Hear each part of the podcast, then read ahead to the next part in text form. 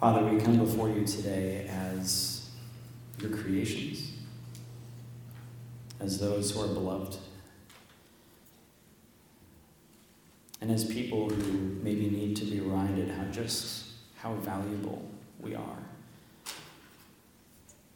Maybe this morning we need to be reminded that we were created in your image, and it was given to us to have governorship over creation, to take care of it in your name. We praise you for the gifts that you've given us, the dignity you have endowed us with. And we pray that you, by your Spirit, would help us to live up to everything you've asked us to do. Amen. So if you haven't, flip back to Philemon for a moment. Um, it's a very short book, you may have noticed. If you can see the beginning of the book, odds are you can see the end of the book. It's more of a, a short letter that Paul wrote to this guy named Philemon about a situation that maybe got a little sticky and out of control that Paul needed to address. So I, I, I kind of have gotten in the habit lately of just having sort of a one-way conversation with, this is what God has told me as I've read this this past week, and I'm just going to share that with y'all.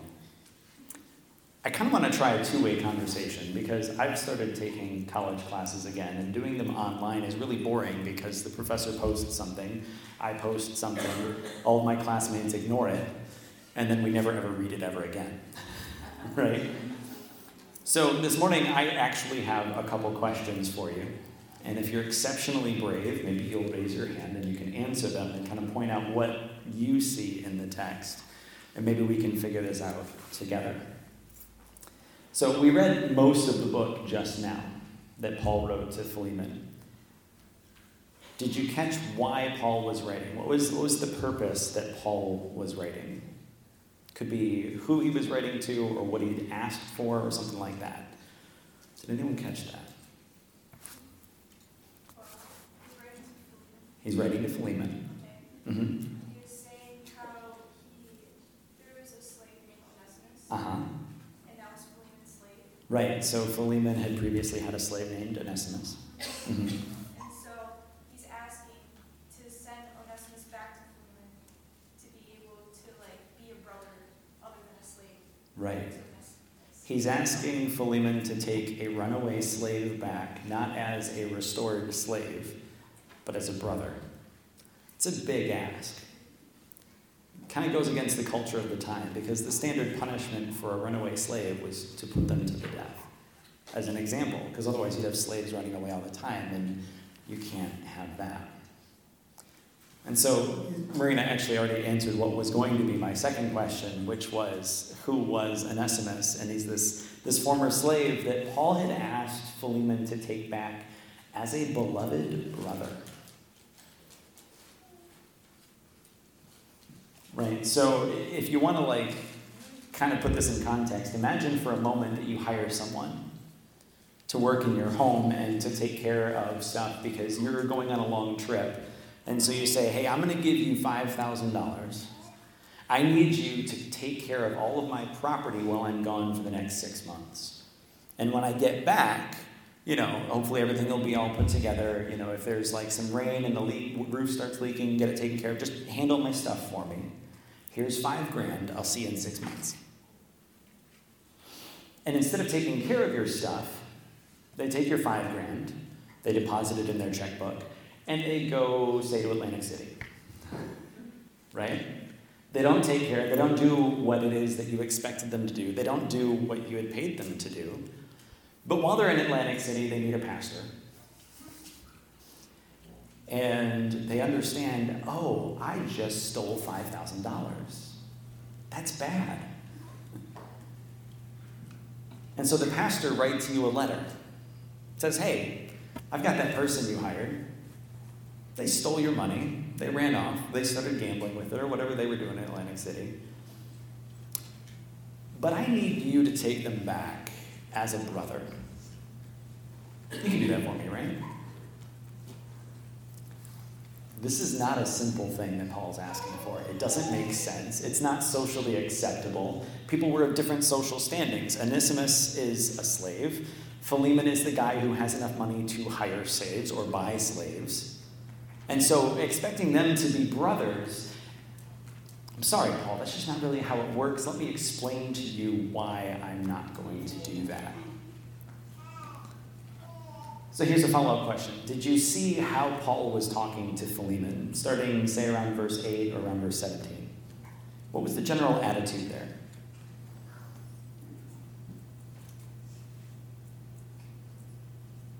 It's your duty. It's your duty. You've got to. This is not a polite ask, right? What other language did Paul use to kind of put the nail in the coffin? You owe me. You owe me. Because you see, like Philemon was a member of a church that Paul had founded. So, you know, in verse eight, he says, "For this reason I'm bold enough in Christ to command you to do your duty." You have to take this guy back as a brother. Yet I'd rather appeal to you on the basis of love, and I do this as an old man and as a prisoner of Christ. Just casually dropping his credentials as an elder in the church, as someone who's currently suffering for the cause of Christ. But I want to ask you to do it in love, but I just also commanded you to do it. Okay? You know, it's this really polite arm twisting. He's got Philemon in a rhetorical headlock, right? This is this is not a polite request where maybe it would be nice or an, as an ideal. Maybe you don't kill him when he gets back. Paul is saying, point blank, this is what you're going to do for me because you owe me. Or verse seventeen, Philemon, if you consider me as a partner, I need you to welcome Onesimus as you would welcome me. If he's wronged you in any way or owes you anything, charge it to my account. I will say nothing about you owing me, even life itself. You know, so Paul is basically saying, look, if Onesimus stole some money, you know, I, I get that. That's okay. You can you can put it on my tab. By the way, you owe me your life. Right? Like this this is Paul. Like it's it's polite, it's respectful, it's it's rhetorical, like it, it's skilled language. But he doesn't leave any room for negotiating. Philemon, like, because the standard practice was when these letters are sent, you send someone with the letter, and then the person reads the letter publicly before the church. So I don't know this for sure, but it's entirely possible that Philemon is sitting in his maybe front row seat because he's rich, and that's where people who are rich sit. You know? And so he's sitting in the front row, and then they start talking about Philemon. And then Philemon notices Onesimus. And then Paul starts talking about what Philemon needs to do to accept Onesimus back as a brother. Oh, by the way, Philemon, you owe me your life. You're going to do that for me, right? Anything he owes, you just charge it to my tab. You owe me everything. Politely, of course.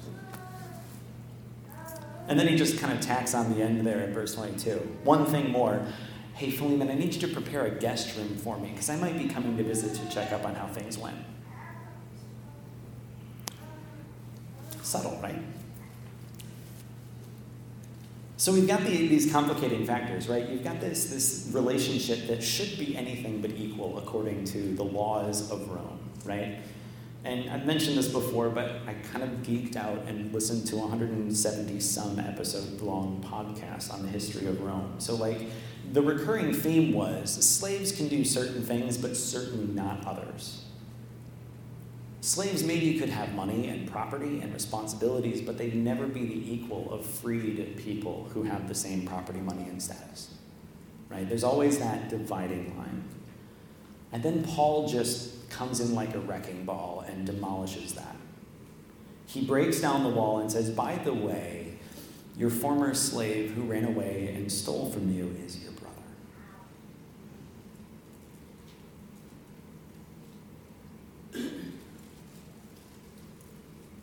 Whether we want to admit it or not, there are probably a couple dozen different ways that if we were to walk through a church or a shopping mall or any public place that we kind of rank people.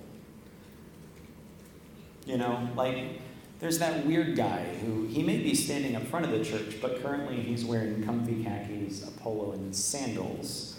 Maybe really good people. Maybe they're wearing shoes and black socks. So you kind of rank people, you know? You, you, you've got it, like, this is how it works. Or maybe that person over there, they're paying with their E B T card.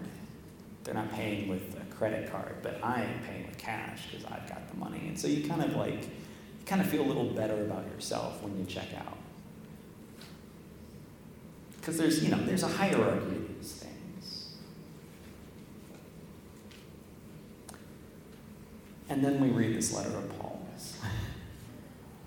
Paul says, hey, you see that person over there?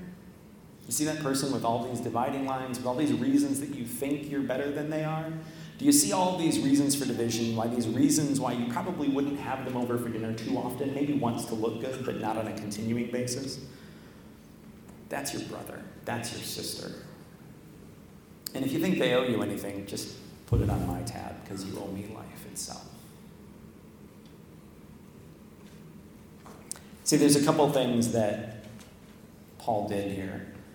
One is that he put his own reputation and his own status and his own respectability on the line, and he shared it with someone who had none. If Onesimus had come back and just said, hey, Philemon, I'm sorry, it probably would not have ended well. Onesimus didn't have the status to come back and ask. He was probably a thief. He probably taken the money for a trip, and then just disappeared with it. And yet Paul was willing to say, hey, this guy, he's one of us. This guy's family.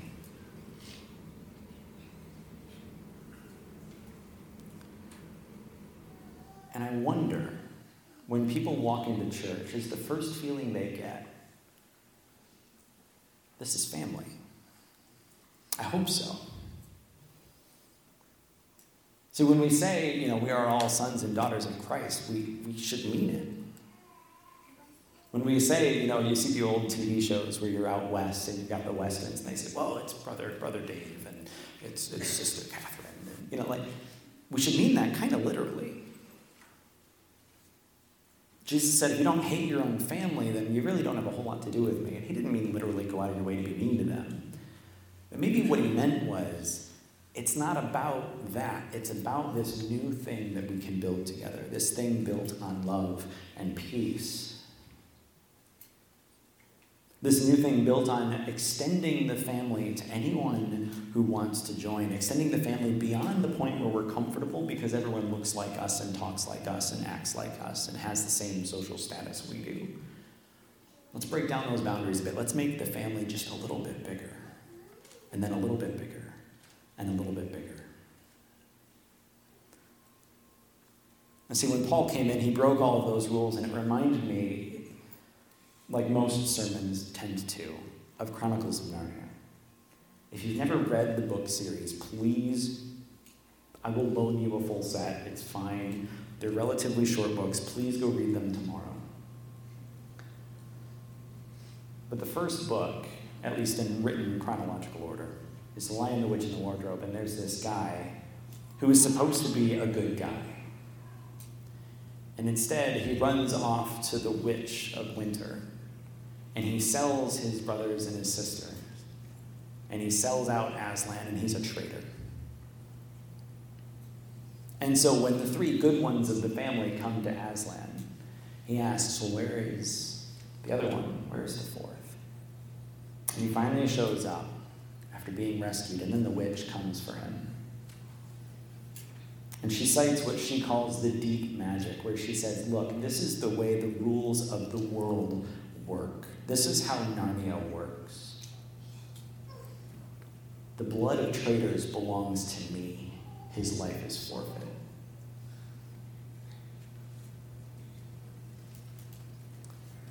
And Aslan looks at her and says, do not cite the deep magic to me, witch. I knew I was there when it was written. The end of the story is that Aslan sacrifices himself to not only restore the traitor brother, but to restore everyone who wants to be redeemed, everyone who wants to be rescued. And the power of the evil places was broken. Because you see, it may not be deep magic, but our world has rules. It has structures. It has the things that you have to do, the things you're supposed to do. There are rules to be followed. There are laws to be obeyed. And yet you see Jesus, and Jesus went out of his way to disobey every religious law that got in his way of doing something good. He healed people on the Sabbath so that he could explain to Pharisees that the Sabbath was created to serve man, not man to serve the Sabbath.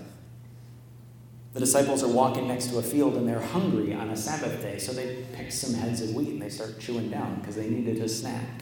The Pharisees get all mad. Well, they're they're working. They're harvesting on the Sabbath. How dare they? And Jesus says, hey, they're hungry. They got some food.